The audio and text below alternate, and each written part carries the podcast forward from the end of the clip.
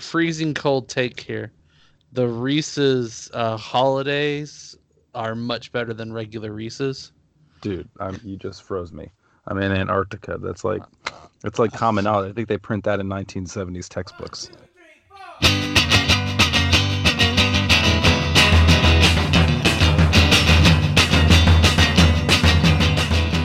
3, 4 Brian Cage, can you believe it? We're actually podcasting. Not to say we haven't podcasted over the last few weeks. We tried. This episode has not surfaced without some effort on our part. We have done so much to try to get a podcast episode out. I don't know what it was. I think it was. It wasn't karma. I think it was the universe telling us maybe you shouldn't podcast, but we're here anyway. We're telling the universe, screw you. We got a podcast to record. I tend not to listen to the universe as a general rule. And I mean, I wouldn't say it's worked out for me so far, but it hasn't not worked out for me sometimes. So, that was really absolute. That was great. Well, you know what else was great? Outside of us missing a podcast last week because the audio was all messed up on my part. And that was me. I take full responsibility. Then we tried to fix it by having an in-person recording on Monday because we were off work. We were going to do just during the morning. We met at like 9:45. I had to bring coffee. Ooh. It was so early in the morning for podcasting. But we got there and we tried it out. And that didn't work either. It was kind of trial and error. We don't have the studio that we record in does not have much technology. As you all know, I record in a closet. So we tried. But you know what, Bryant? Monday was not a complete loss. Do you know why Monday was not a complete loss? Because we went record store shopping. Yeah. And actually, the idea did not cross our mind. It's not like we talked beforehand like, hey, if the podcast doesn't work, we're going to go to the record store. And then I push one button. We're like, oh, it doesn't work. Let's go to the record store. We did actually try. I tried a lot of things. I was Googling a lot of stuff, unplugging things, hitting buttons on this laptop that I don't even know what they do yet. But then we were sitting there talking. We're like, oh, we'll just sit here and talk for a while. And I had an epiphany. I had a moment where the clouds broke open and the sun shined out on me. If you watch Blues Brothers, I was like John Belushi in the church before he starts dancing and jumping and doing, backflips and all that stuff. And I was like, we need to go to the record store. And Brian, I want to tell everybody, I want to paint a picture. We went to this place called Used Kids Records. Excuse me. There are a lot of them. You had not been there before. No. For Christmas, my mother-in-law purchased me a vinyl record player, which I did not tell her I wanted it. My wife didn't tell her that I wanted it. She bought it thinking I would want it. And I've wanted one for years. And then what happened with you, Brian? I'm going to get back to the picture painting. But so then you got yourself one too, right? I did, yeah. I mean, my dad is a huge music buff, kind of instilled that in me, and he has like a huge record collection. Collects records, goes shopping for records all the time. So I'd wanted one for a long time and just never pulled the trigger. So yeah, once you got one, I did some research and realized I could find one for relatively cheap, and was like, all right, I'm pulling the trigger. And yeah, my anniversary is. Not long after Christmas, we just celebrated 5 years. Oh. And one of my gifts from my lovely, amazing wife was a record player. So, well, she is amazing, Bryant, for many, many reasons, and yes. That is one of them. That is one of them. But we drive to the record store now, Bryant. You've been to a couple record stores. We've had a couple lunch breaks where we've gone to record stores throughout the city. You went to one up in Clintonville. We went down to the Short North, Magnolia Thunder Pussy. It's a pretty well-known record store. I have a friend who's really big into it, which we'll talk probably in future episodes. But we went to Used Kids, which is by Mapfre Stadium, soon to be rest in peace, Mapfre Stadium. And when we walked in the door, I don't know if you recall this, Brian, but it was just an involuntary response from you. I heard an audible, wow, from you. Whenever we walked in, like we opened the door, and it's not a place where there's like, okay, there's a record section over here, and here's some old CDs, here's some T-shirts, here's some VHS tapes, which record stores have, the ones around Columbus, we've seen that. But you walk in, and it's row after row after row after row of vinyl. And then underneath the main sections, they have crates, multiple crates of used vinyl. Yeah. And it just, what was your mind thinking as you walked in the door and you got that smell of dusty vinyl records and all the excitement rushed to you? What were you thinking? It was overwhelming. I would compare it to, everyone's seen The Wizard of Oz, that moment when Dorothy, it goes from like the sepia tone to the bright colors of Oz, right? It was just like, yeah. Oh my gosh, like, wow. And like color happened. Yeah, it was freezing outside and you walk in and it's warm. Yeah. Music playing, records as far as the eye can see of all kinds of different genres. No, it was awesome. I mean, my first thought was I can't wait to get in there and start digging. Trying to think of like, all right, who do I want to look for? What artists do I want to find? What albums do I want to look for? It was almost overwhelming. Yeah, it was a lot. Now, what did you end up coming away with from our record store excursion? I ended up with a Beatles record. Ended up with Let It Be, which I've listened to twice now already since I bought it. I'm a big Beatles fan, so I was excited to get a hold of that one for $14 too, and it's in great shape. That was that's not a good deal. Is that a two vinyl or is that one? It's one. Okay. And then I snagged. I like Elton John, especially like his early, more singer songwriter type stuff. So grabbed Captain Fantastic and the Brown Dirt Cowboy, which is one of his really well known albums. I haven't gotten a chance to listen to it yet. But yeah, I'm really excited. I'm hooked, man. I'm there. You were buying records before you even had the record player. I was. Because that first lunch trip, I invited you because I had just gotten one and I wanted to buy some albums. Now, the two of us, we have very different things we're looking for when we buy records. Now, for myself, I'm somebody who I'm not going to spend a ton of money on records in terms of quantity, because there's certain ones that I just know I want. I'm not somebody who's really going to take a risk on buying a vinyl record and hoping that I like it. I want to get something that I know is going to be good. So I bought albums from The National and Bon Iver. And those are things that I've listened to probably hundreds of times since they've come out. I mean, both of them came out probably over 10 years ago. Yeah, probably 10 to 13 years ago. Both of them came out. So, which, saying that out loud, good Lord, that does not feel like that should be the real life. But I digress. So I bought the ones that I knew I already liked.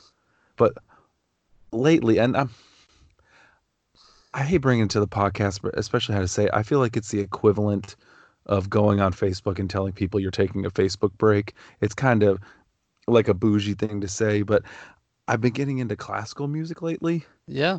Which I listen to it when I study. It's always on as I'm reading or if I'm doing my homework, writing a paper or something like that. I'm listening to it. Well, one song really, really caught my attention. And then it kind of overflowed from listening to it only when I was doing schoolwork to I'm going to find an album and I'm going to download it and I'm going to listen to it just outside of the world of my further education. So when we went to the record store on Monday, they had a classical section and they were all used. They probably had about 30 to 40 different albums, but they were each $1. Every single album, even like 5-6 disc sets were $1. So I went through, I found something that had strings on it. I couldn't tell you what it's called. I couldn't tell you who the artists are or even who the composer was, but I spent $1 on a record that was in good shape, no scratches on it, no warping. It was in really good condition, which I'm trying to practice, knowing what good condition is and actually getting to the point where I'm not wasting money on stuff. So I spent $1 and I've already listened to it and I enjoyed it. So, I mean, I can spend $1 and be okay if I don't like something, but I'm not going to spend 10, 15, $20 on something that I hope I like. Right. Now your philosophy is a little different. Yeah, I mean, I would say I haven't bought anything yet that I don't know at least some of the songs on it, and they're all from artists that I really know and know a lot of their music because I've gotten the Beatles and I've got a Springsteen album and a Van Morrison album and a John Prine album. So like, so artists that I'm a fan of, I listen to a lot. Anyway, so I'm not taking a huge risk, but I would say I am, getting albums that maybe I don't know. I haven't listened to that album front to back per se, or, I'm also, I'm looking at it as from the standpoint of, I'm building kind of a collection and getting things from artists early. Like I'm big on, I'm only going to buy used records. Like I refuse to buy a brand new record. It's just not something I'll do. So I'm looking, I think, for that just kind of old school retro, we want to call it like classic rock or dad rock, whatever you want to call it. But yeah, it's a lot of fun. I'm having great conversations with my dad about it, who, like I said, is a record collector. He's going to send me a package at some point in the not too distant future with a bunch of records that he said he's got that are extra, where he's just bought doubles over the years. Man. So I'm about to expand my collection probably quite a bit. See what kind of good stuff we get in there. Be sure to follow us on the Twitter feeds, and I'll share some of the stuff that we pick up as we do it. Yeah, darn right we will. He's way too good for you. He's way too good for you, man. He's too good to you. He's sending you all these records. Hey, he's pretty cool. He's a good guy. I think he likes you. I think so. Sometimes, at least. All right. Well, let's get into the podcast. Let's hopefully make something that we think that other people will like. All right, we'll get going. We'll see you all in a little bit. We're gonna take a break and then get the show going.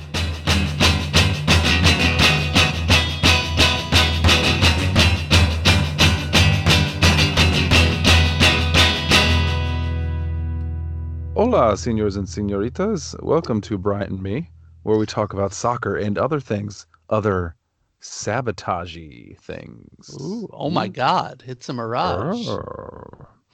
All right, we had another weekend in the Premier League. Jose Mourinho's Hotspurs look a lot like a year 3 Jose club. Mo Salah took his shirt off in an exciting Liverpool versus Man United match.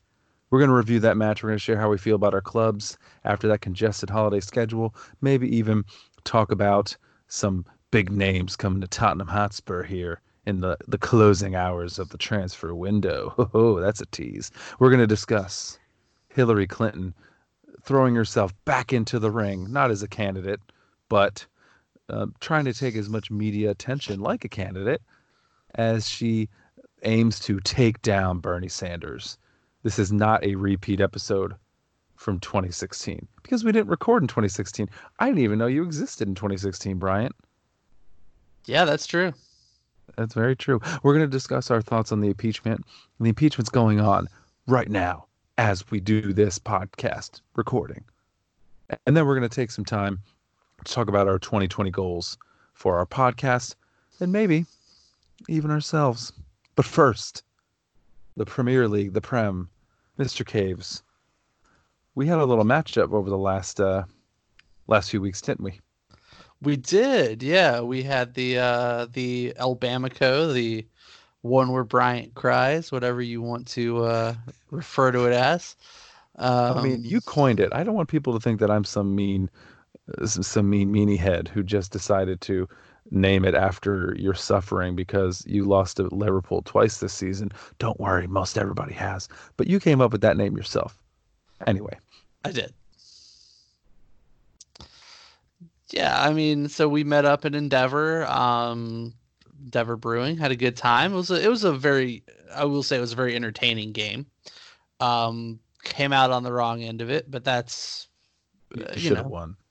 Them's the breaks. There's so many chances you should have won. But then you responded the next week, right? You came out with there was some excitement and fire. What happened a week later? I decided to get up early and watched a 0-0 draw against bottom table team Watford. So that freezing cold, raining, 7:30 in the morning match. You wake up voluntarily to watch a 0-0 draw. Oh my gosh, stories like that make soccer fans quit watching soccer. If you're on the fence and you're a fan, that's a rough experience. I will say this. I'm proud of them. They kept a clean sheet, which is actually the first time under Mourinho that we've kept a clean sheet. Funny enough. So, I'll take it. I would have preferred 3 points, but 1 point is better than no points. And with some of the action today, we're sitting in fifth right now. Really? You jumped up pretty high. If we win tomorrow, sorry. Oh, we're in eighth. If we win tomorrow, we'd be in fifth. Rather, 6 points out of Champions League football, which there's still a lot of football left to be played. I don't see it happening, but you don't want to be in fifth, man. You don't want to be in fifth, man. You got to be in eighth. 8, 9, or 10. Those are the wheelhouses. Don't go any higher than that. You don't want to go to Eastern Europe, Siberia, on a Thursday night for the Europa League. You don't want to do it. Or we could just sneak on into fourth and get Champions League football again and beat out Chelsea to do it. That would be good on multiple levels for my heart. He's got high hopes. You gotta have high hopes for a living. Doing the Mayor Pete dance. Oh, stop it! Did you see he had a please clap moment today? No, he was it looked just like a Jeb Bush event too. He was revving up and he said something. No, we'll get back to Premier League. This wasn't on the outline, but Pete said something and then there was silence and he said, "Come on, people." Like it was it looked like a please clap moment. Oh, it was great. Anyway, I digress. So you're hoping you get into a Champions League spot or drop down out of the Europa League. That's best case scenario right now. Agreed. Yeah, absolutely. Yeah. If we're not going to make the Champions League, let's not go to Europe next year. Like you said, spending a Thursday night playing in a field in Kazakhstan. Where it's half empty because there was racist behavior and they kicked the fans out of the match. Exactly. Yeah, I don't need this whole. Well, I guess the Champions League this year we had the warnings of don't go anywhere near the stadium in your Spurs gear when we were at Belgrade. So. Oh yeah, Belgrade's that's a rough spot. I will tell you a true story as a Liverpool fan. When they made the Europa League, this was a few years back. They legit played in some far-off area of Russia, and all the matches start at the same time. They all start at 3 Eastern time, United States. But doesn't matter where you're at, it's going to start at 3 Eastern time. And they played at like 2 or something in the morning in Russia in a completely, pretty much empty stadium. And that is peak Europa League right there. You don't want that. You don't want it. Spending it, I hear it's lovely in Azerbaijan this time of year. Oh, it's a beautiful spot. But you still got time, like you said. There's still 15 more matches left. Sure, absolutely. Yeah. And maybe we'll do a little business in the transfer market and bolster our roster. Instagram is already getting you guys big names. You got someone from Juve coming over, don't you?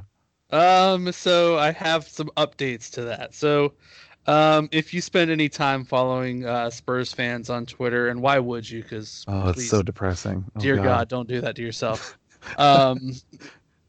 There was an Instagram post that was circling from Paulo Dybala, who's a guy that we were supposedly very close to signing in the summer, but per Spurs transfer business, just couldn't get it over the line because of Cristiano Ronaldo kissed him too. By the way, did you see that?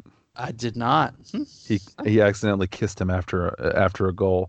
He turned over and he was like going to kiss his cheek, and he kissed him straight on the lips. Anyway, continue. I mean, Cristiano Ronaldo's a pretty man.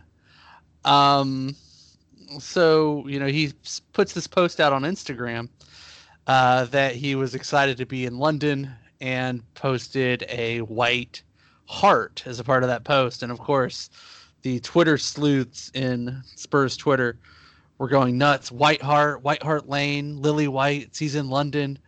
He's coming. So, everybody's going nuts. People are you kind of have to figure out who are the people that are legitimately like sleuthing this, and then who are the people who are making fun of the people who are trying to legitimately read into it. But as it turns out, after some more research, turns out that post is old. That was actually a post from December. He was calling a throwback, just reposting it as like a throwback to the good TBT, time he had. Right? Yeah, TBT. To the good time he had in London over the winter during their break, and he posted the same day a picture of him and his girlfriend in whatever part of Italy that Juve plays in. In Torino. So yeah, no, Paulo Dybala is not coming to Spurs. But now the fun rumor is Gareth Bale. Gareth Bale's coming because they've degenerate gamblers bet on you can get wagers on transfers. Of course you can. Because you can bet on it. They love their sports betting overseas. I wholly embrace it and think we should get it here. That money you're going to lose for records. Well, I think records, I'm at least getting something for it. They suspended the big rumor today on Twitter, with Spurs Twitter, is that they suspended betting all of a sudden for Gareth Bale to Spurs. And so everyone says, oh, it's a sign. He's coming. He's coming home. Oh, it's coming home. It's coming home, right? There it is. The World Cup. This is what they were talking about. It was all building up for this. Gareth Bale is coming home. I'm excited for you guys. I really hope that something comes out of it. I would, I'd love to see it if we could make it happen. I mean, the guy's great player. We brought him up through our system. We love him. You still see Bale jerseys all over the place with among Spurs fans. So he's still kind of beloved by the club. Yeah. So yeah, I don't have many good experiences with him, as he was the one who scored a pretty nice goal in the Champions League final, not last year, but in 2018, the one that we lost. It's okay, we made up for it. What do you think? Anything else is going to happen? Last kind of thoughts on the Tottenham Hotspurs and their transfer window? I think the Eriksen deal is going to get over the line. You think he's gone. Yeah, I think he's going to Inter Milan. What? With Ashley Young, the bird poop eater. Yeah, looks like that's going to happen. It's looking more and more like it's going to be done every day for about $20 million. And then Danny Rose, who had a spat with Jose Mourinho, and they got out. Oof. They got at each other. Supposedly, they've denied it, but could be on his way out to either Watford or Newcastle.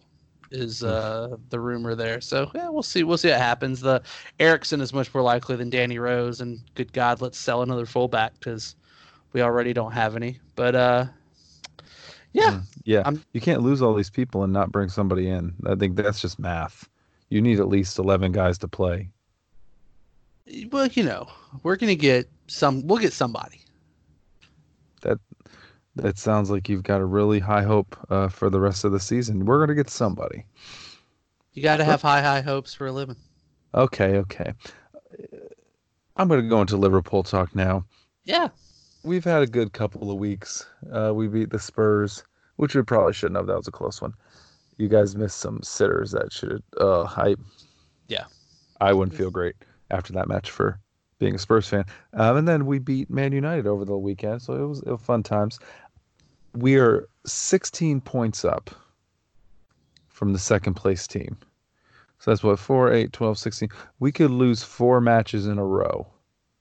Wow. And still be number one, or at least have a game in hand to come back from said issue.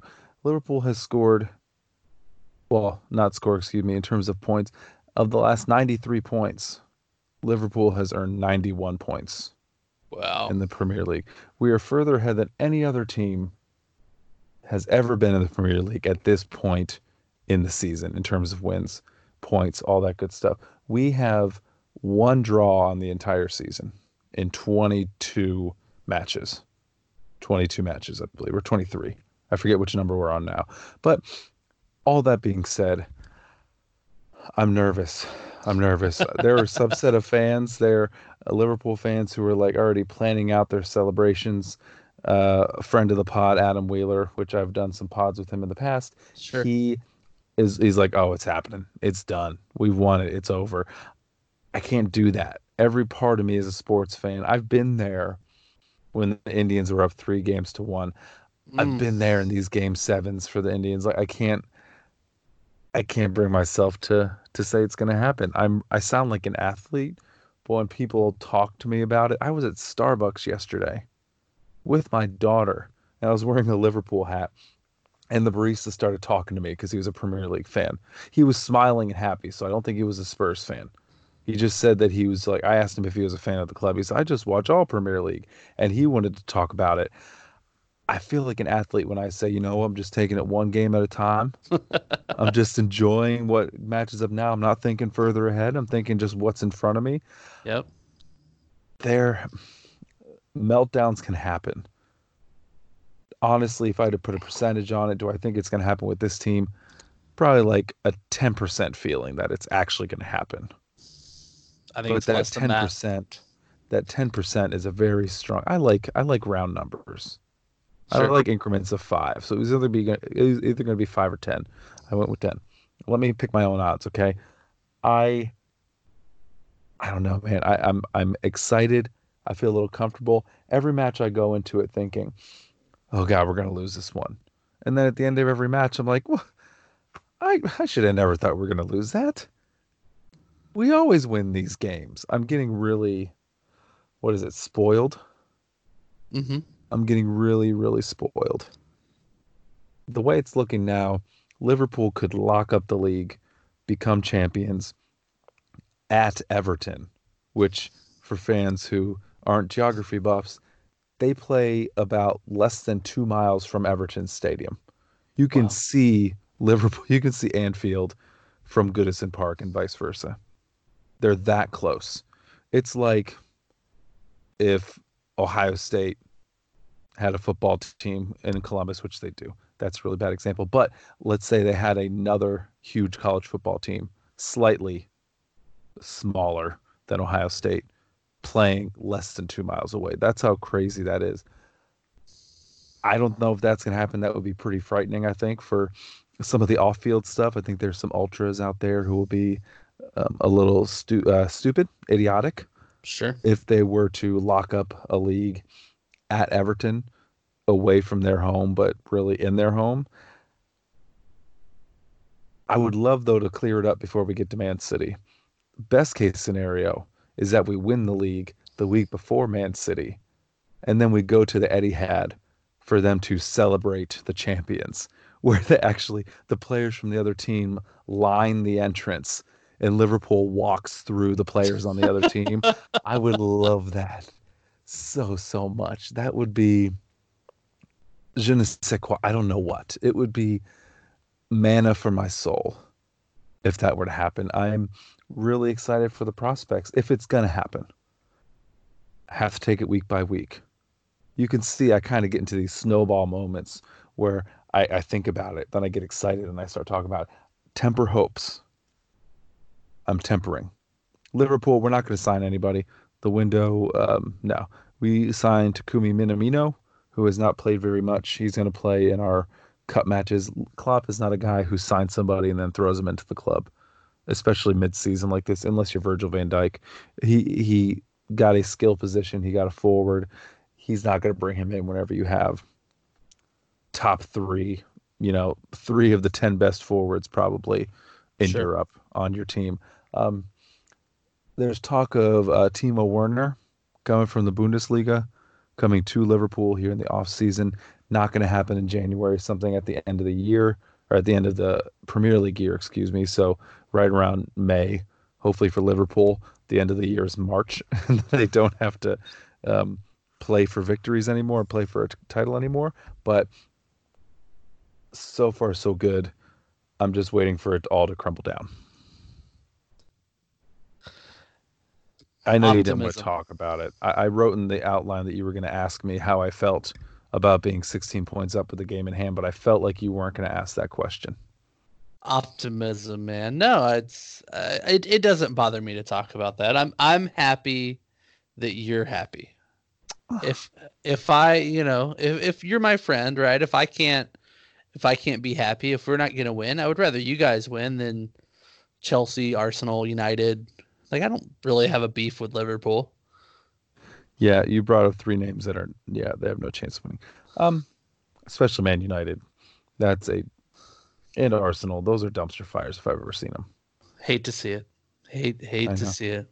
Couldn't happen to better people. Speaking of things happening, could not have happened to better people. That was a perfect segue. A lot's going on in Washington, D.C. right now. Right now. The last time we podcasted, everybody, was the night that Trump got impeached. It was also the night before Star Wars came out.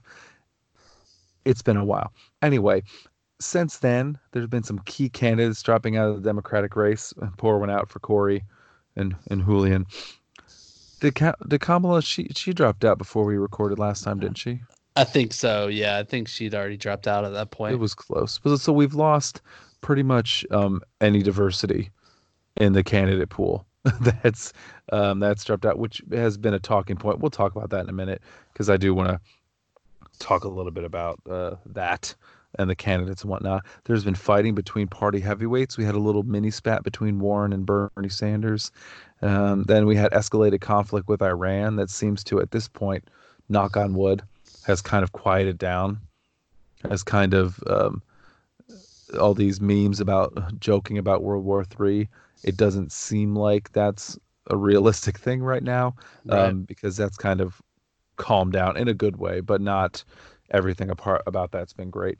But more recent things that have happened just today, the Hillary Clinton Democratic nominee saga continues as she went after a candidate who's leading in the polls in a lot of polls, leading in Iowa and New Hampshire, Bernie Sanders. There's a documentary being released on Hulu where she had some not so nice thoughts about Bernie Sanders along the lines of nobody likes him. He's never done anything. He's a career politician. Pretty scathing things to say about somebody who is close to leading the pack for the Democratic nomination. Now, is this a shock to you, Bryant, that this is happening? I wouldn't say. I would say it's shocking in the sense of why would you do it? Mm-hmm. The person that did it, I'm not super shocked. I'm not shocked that it's Hillary. I'm shocked that when she chose to do it and trying to figure out what she was hoping to accomplish from it. Cause I mean, she doesn't need this documentary to be a huge hit, right? She doesn't need the money, right? She's not looking for publicity. She's not looking to run again.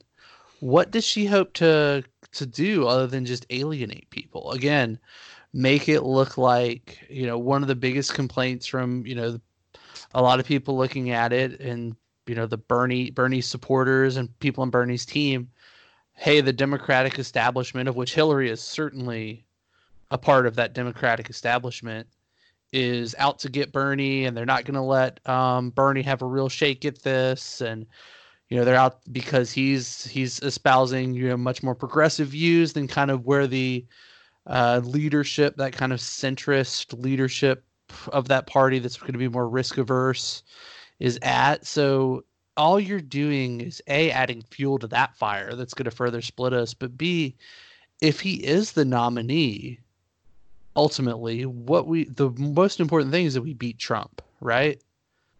Like, I don't care who the nominee is. Joe that's Biden, the goal. Yeah. Klobuchar, Pete Buttigieg, Warren, you know, whoever, the goal is to be Trump. How does this accomplish that? Right. And this is similar to comments, maybe not in this scathing type way in the public sphere. This seems like something that she might say behind closed doors, but to say it then in an environment that's recorded, a part of a documentary, which maybe there's more context that comes out from it, but it's really, I don't think you can context this away in this situation. But even a few months ago, we had Barack saying the same things, but not in as, like I said, scathing way. He said it more of, he called Bernie out too, actually, if you remember. So this is something that you talk about establishment, which Barack and Hillary, if you look at the last, few presidential elections, they've been at the forefront of it. Everyone doesn't seem to like him. What you had a funny story though. What was Bernie's response whenever one of the reporters asked him about it? It's such a married guy thing to say. Which take my wife, please take her. Right. I tried to take her anywhere, but she kept coming back. We love our wives. I love my wife more than anything in the world. Just making that joke, right? About, a reporter asked him, what were his thoughts? And he said, well, depending on the day, my wife may or may not say that I'm likable. Right. And then just pivoted right to, talking about impeachment. And so it was just such a funny off the cuff kind of thing that, just made me laugh. I was like, yeah, that's that. I would make that joke. It's just a very relatable moment to me for Bernie. It's I'd make some kind of stupid little joke like that too. Is this the right way to handle it? Do you think this is the right way for a candidate who's running against somebody who's not running, but somebody who has such clout? Maybe not in a good way, but has clout in the party. I thought it was the right way for Bernie to handle it. Don't really talk about it. That's, talk about it in such a way as to don't talk to her, but talk to the voters about it. Don't get in a war with Hillary Clinton. That saves nothing, but talk about your record. She's saying you've never accomplished anything. Talk about what you've accomplished, which he does quite a bit on the, on the campaign trail. He talks about working with other people. He talks about, make that again, that electability argument, that because that's really where Hillary's going with the nobody likes him, right? Is that electability argument? Yeah. Make the argument that people will vote for you. He did tell some of his supporters at the same time. This was kind of after the Warren Bernie feud from last week. Told some of his supporters, "Hey guys, calm down. It's okay to engage people and with ideas and things like that."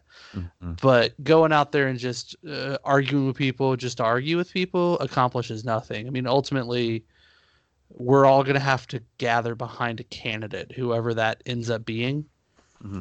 So it's we can it can be a well fought primary, and we can talk about our differences and talk about who the best candidate is. But ultimately, we got to beat Trump.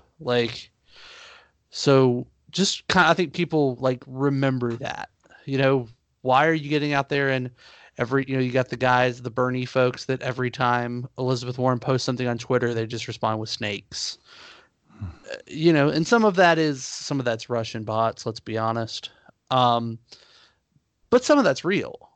And so it's what does that, it makes you feel better. You might earn some cool points, but all you're doing is alienating people. Right. And likability, that's one thing. But whenever you compare his candidacy to other candidates, other Democrats who've made it this far, he doesn't really fit the mold of somebody like a Biden would fit the mold, or even throwing Pete in there would fit the mold. He does not follow that establishment type Democrat that folks like Hillary are probably looking to get into office. I think he's just about everything that, like you said, he's fiery. He's, he's not, doesn't fit in again. He's an independent. I mean, he's only been independent before. Yeah. He's only a Democrat when he's run for office, which I have no problem personally with him campaigning and working within the Democratic Party for the nomination. That's, some people are upset about that, but he's realistic that an independent party is not going to not going to win. Absolutely. And the system, does that mean that I like that? Does that mean that that's a good thing? Probably not. But what's the difference of voting an independent candidate and voting Bernie Sanders in? Yeah. He's pretty much as independent as you're going to be, which that might scare people because It might swing that pendulum more to the left. He's he's a cranky old Jewish man from Brooklyn.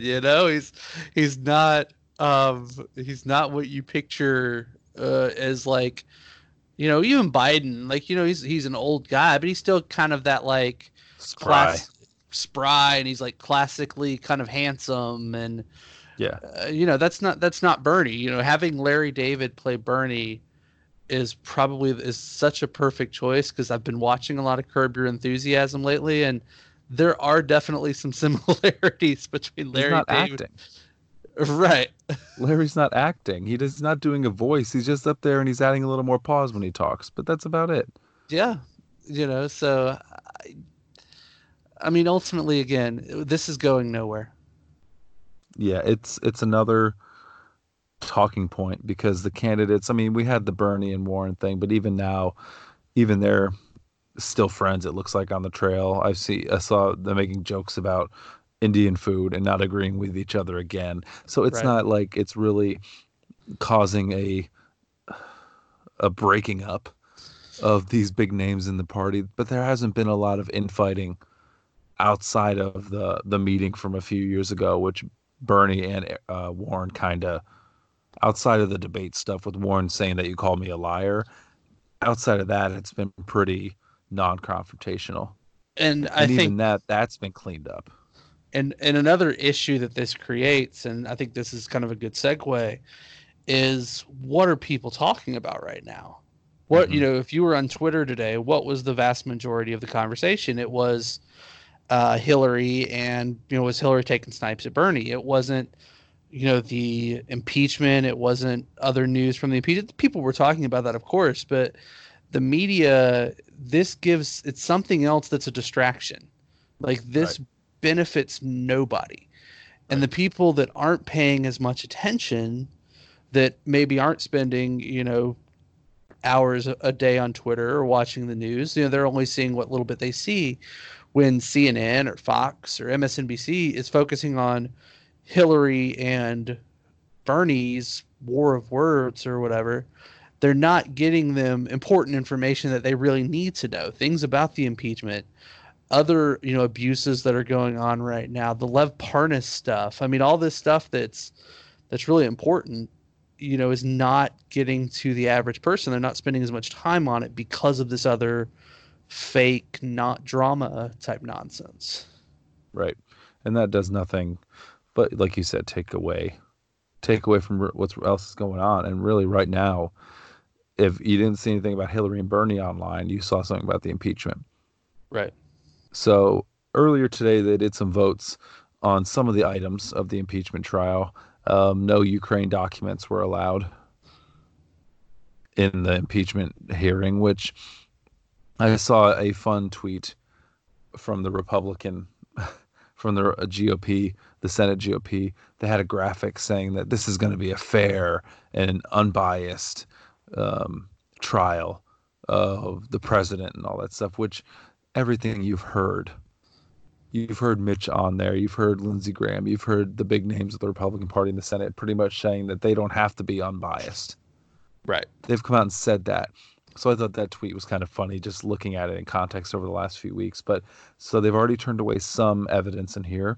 Right now we're in the stage where the managers from the House, those elected or those representatives chosen by Nancy and the leadership in the House of Representatives, are coming over to argue the case for the Democratic Party against Trump's lawyers, against Trump's team. The senators are sitting there. Apparently they're not allowed to talk. It's very constitutional, the rules that they have. It's very old school. They're there listening. You saw the candidates tweeting out today that they're not allowed to have their phones with them. So There's a lot of there were a lot of staffers who were running the show behind the scenes for Warren and Bernie and for the folks there actually for the trial. So it's it looks like, just my guess, and I'll get your thoughts here in a moment, it's gonna be as expected. Talk about the witnesses. They're probably gonna vote it down. They needed a majority to get it over. Democrats are down by what, 3 votes to at least get 50-50. And one of those folks they talked about, Mitt Romney, he's already come out and said, no, he's not gonna vote, period. Which, I mean, if you look at the numbers, does that help the Democrats? Sure, it doesn't hurt them, but it helps a lot more if you vote. It helps a lot more. Absolutely. And it seems, maybe it's just because we're not in politics and we're just some schmucks who record a podcast and a handful of people listen to it, and we're not in the machine, but it seems common sense to just hear the witnesses out. And I know that our podcast is not exactly centrist. We're not exactly down the middle when it comes to our thoughts on politics. And I know that there are a lot of things like, if you allow the witnesses, it's going to hurt Donald Trump more, even if they don't vote to impeach him, or not impeach him, but to get him out of office, which they won't. But I think the worry right now is, we don't want Donald Trump to be embarrassed, or we don't want the Republicans to be hurt in the upcoming election cycle. I almost think if you're not going to allow the witnesses, just end the trial now. Yeah. Just end it. Finish it. Get it out of the story arc. Get it out of the news media. Move away from it. Go back to the primaries. Go back to the elections coming up and focus on those. What do you think about what's going to happen? Do you think there's going to be any shakeups? Do you think there's anybody who's teetering that line, who's going to fall over on the left-hand side of the fence? No, not at all. I have zero faith in, most politicians in general, but particularly those to the right at this point of remotely doing the right thing, the correct thing, the honest thing, acting with integrity. I have zero faith that they'll do anything along those lines. Thomas, I'm not a legal scholar, not a lawyer. I've never been one, never went to law school. I've watched a few episodes of Law and Order, and watched, some true crime documentaries. But my understanding of how a trial works, and correct me if I'm wrong here, you've got lawyers for both sides, right? Evidence is provided, evidence is shared, witnesses are called. The part of the Constitution says that you have a right to face your accuser, right? To see the evidence that's against you. So does this really meet the definition of a trial? Maybe not in the, I mean? Trial for a basic person, for going through the judicial system and going for a crime or a punishment that's going to come from it. Since this is, I see it as this is a political hearing. This is getting somebody out of office. He is not going to be put in jail for things that happened. He's not going to be, sentenced to community service. This is trying to get somebody out of a position. This isn't like getting somebody fired at your job over somebody at your job punching somebody else and going to court for that, which is also a really easy way to get fired, is punching somebody at work. Don't do it, Bryant.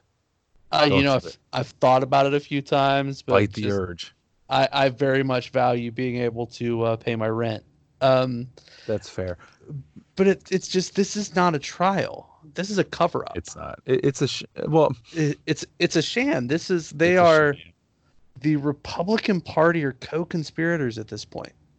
They are the, it's in every mob movie you've ever seen, right? Where the mobster kills a guy, takes it home, gives the gun to his wife, and his wife goes and hides the gun, right? That's what this is. This is somebody throwing the gun, burying the gun in the back of the closet and hoping that nobody's going to find it. It's a cover up. Yeah, I know. And looking at it from the other side, the Democratic Party has not been quiet since November of 2016, since January of 2017. I think if you don't have years of buildup, if you don't have years where you've heard the word impeachment thrown around, you've seen all the attacks, and this goes to a conversation we had just yesterday talking about, there's a podcast out there, we're not doing pod love, but it's called Church Politics, which you might think, oh God, that sounds very, very conservative. It's a pretty middle of the road. They actually think about things. They talk about things. But if you get to the same side as Trump, and if you're, and this is what's happened over the last few years, is that Trump does something, and instead of the Democrats thinking about it or having a plan behind the scenes, especially when you see the candidates running for office, everybody just jumps. Right. If Trump is saying something crazy, they're responding like that with something saying, this is wrong, this is an outrage, this is not. They're raising their voice to try to drown out Trump's voice. And it's been like that for years. I think if there was people doing their jobs, representing people, not trying to attack the president, which the president does a lot of attacking himself. Sure. I just don't buy into the fighting fire with fire. I don't buy that as a logical way to, as adults, as somebody representing millions of other people, which these senators and these House of Representative folks are doing. I don't see that as a good way to fight it. And I think if you had a more civil discourse over the past few years and this Ukraine item came up, your impeachment has a little more weight. Because whenever you hear Republicans saying, and this is a soundbite passed down from the party, probably passed down from the White House, but saying that they've been trying to get him out of office since 2016, can you refute it? What's wrong about that statement? Like, what have they been actively trying to do it? Yeah, everything that he does, everyone freaks out. I get what's going on. I get the part of it where it looks shammy. It looks like sham wow. But at the same time, they haven't really given themselves a strong foothold to stand on, even with Trump acting crazy. But you can't fight crazy with crazy. And this is a discussion we can get into another time as far as my feelings on how the media in general has handled the Trump presidency. But right. I think part of the problem is the media is so afraid of being called biased that they don't call out lies, right? They don't call out racist behavior. They don't call out things like that. I want my media to be a watchdog, regardless of who's in office. If Barack Obama said something that was wrong or infactual or lied about something or did something he shouldn't have done, I want them to, like, that media needs to be a check on power. Like, that's what I need my media to be. Report the truth. That's what I want. You know what I mean? Like, I don't want Trump said this, it's a bald-faced lie. The Democrats responded with this, and that's it. Like, if it's a lie, say it's a lie. And I think – so I think because the media in some ways has abdicated at least what I view their responsibilities as, they would argue they're there to make money first and foremost. They're a business. And Republicans buy newspapers too, to quote Michael Jordan. I think the Democrats and the candidates sometimes feel that they have to do that or nobody's going to talk about them or they're not going to get any kind of, because Trump just eats up like so much attention. Yeah. That if you don't do or say something, no one's going to talk about it. That's fair. No, that's a good point. An even better point is that we could talk about this a lot longer. And there are a lot of other things that we could get into with it, because the media, I've got my thoughts on it too. So we'll just leave it at that. Speaking of the media, last thing we want to talk about, and by the way, the impeachment stuff, more is going to come out from the Senate trial over the next few days. I wouldn't be shocked if it's a very quick vote. At any time, they can pretty much come up and say, okay, let's put it to a vote. And they could end the trial pretty much whenever they want. But we'll see what happens in the coming days. Maybe there's some craziness involved. We'll see. We're not going to tweet about it because we have lives.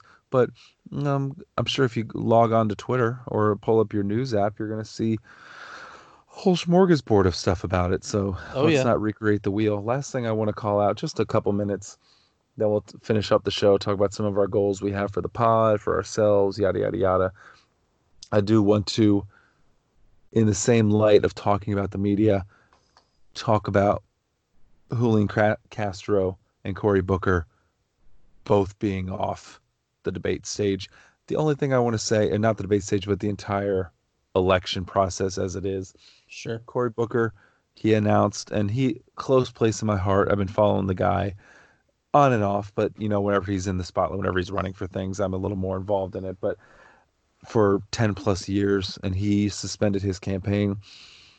I noticed right away a lot of the media folks come out, and then they're going to share it. They're going to say what's going on. Okay, Cory Booker's out of the race, but with him and Castro, and you're going to see other candidates, I think, dropping in the next few months, especially when the votes start coming in. The media comes out and says, well, you know, Cory Booker, he didn't get a lot of attention from people. That's why he had to suspend his campaign. But the media are the people who decide who gets the attention. Sure. And the media are the people who do it. And Cory did not come from he had his moments. He came out and he would say things about Trump. He had one of those hot tweeting fingers too, like everybody else. Whenever Trump does something, he says something in response. But on the debate stage, he was talking a lot more about unification, about things that we have in common. I think looking at it, you could see it as either something that's just far out left field that people don't want. It's not polarizing enough, or you can see it as kind of the same way Barack Obama ran on hope. Right. Booker's was all about togetherness, and that was his focus. At least if you look at his campaign events, campaign emails, tweets, social media, all that good stuff. But just a bummer that he's out. It seemed like the media only talked about him or Castro whenever they talked about the debate stage being all white people.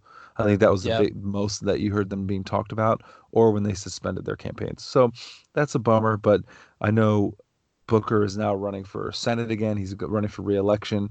It sounds like he's a shoo-in. He's got a really good shot. He's already the senator. He's got name notoriety. He's done a lot in New Jersey, so I think that's good for him. You don't want that seat to flip. You don't want a blue seat to turn red. But yeah, it kind of made the presidential campaign a little less exciting. But all the candidates out there who are listening, because I'm sure all of them are out there vetting our podcast to try to see who we're going to endorse. The lines are open, so I'm willing to do my research and see who I'd like to support as a Democratic candidate. So my lines are open. Shout out to Cory Booker. Had one of my favorite debate stage moments, and you know, the GIF went viral of him staring down Tulsi Gabbard, what the hell is this woman talking about? He also stared down Beto whenever he spoke in Spanish. Right. Yeah. Because Booker did the same thing later on. It's like, damn, you stole my thing, man. What the hell? He called out Pete Buttigieg. He said, "You're not the only Rhodes Scholar here on the debate stage," because he's a Rhodes Scholar too.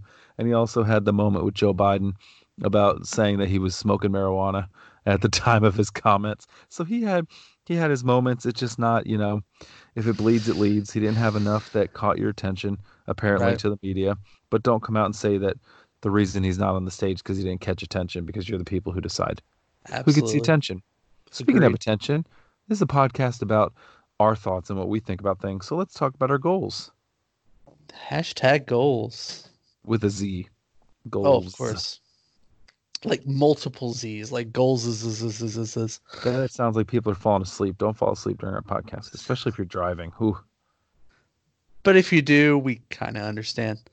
Our voices are just so soothing, Thomas. I mean, it's like, oh, we've got a face for podcasting too. We got the whole package. You know, I do. I said we. Don't be a victim. That's my shtick.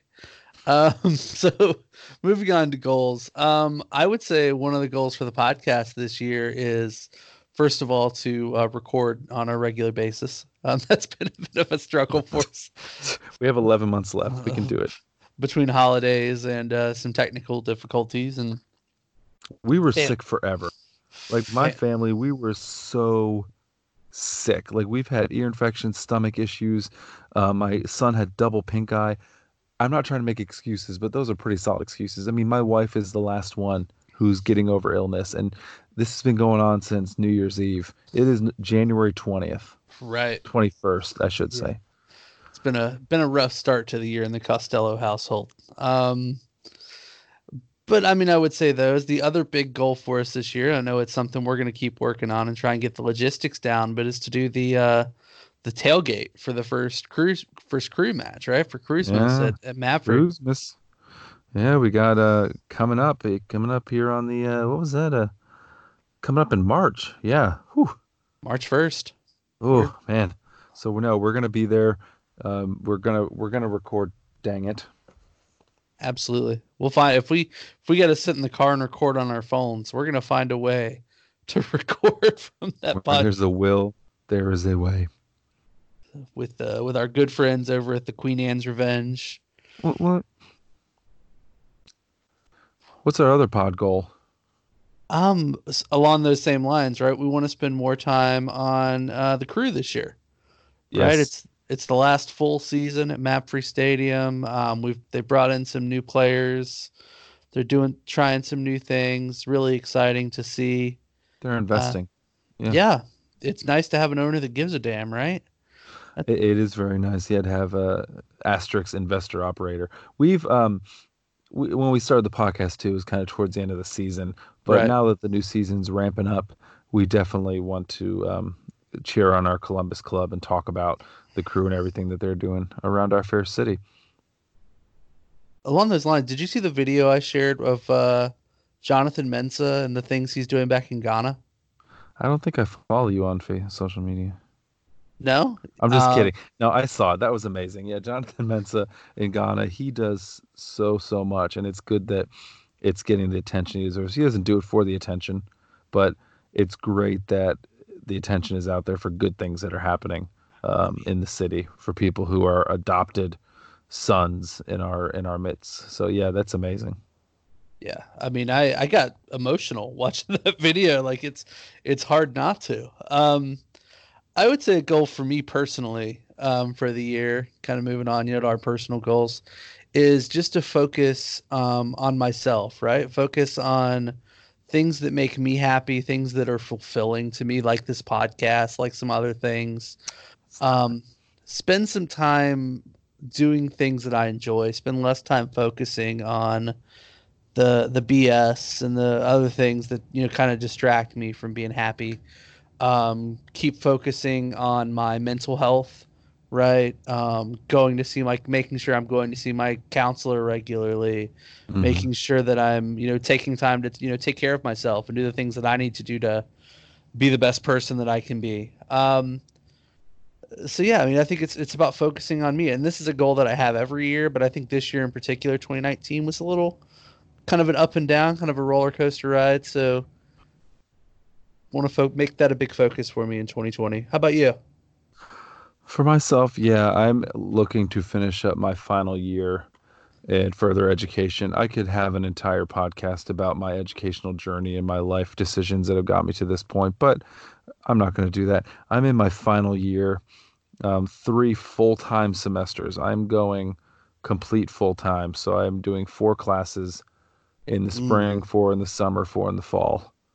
So wow. I can graduate in 2020 because, gosh, I am so sick of not being done with this. So I'm doing in something that I love. That's part of the reason why it's taken so long is I've switched my major a few times, where I'm going after something that interests me. That's journalism, something that I want to do. I've been going to Penn State now for a year, and now I'm finishing up final few semesters here in the next few months. I'm really excited. I'm probably going to graduate with like 200 credit hours because I've switched so many times, and I'm probably an idiot, but I think you should really, to your point about mental health and making sure you're doing what you can to take care of yourself, is that you should be doing things in your life that mean something to you. You should be doing things where the work that you're doing, if you enjoy what you do, it's not work. Right. And I enjoy my job because it lets me be around people. It lets me interact with people. I feel like I'm social and I like talking with individuals. And I've considered myself extremely lucky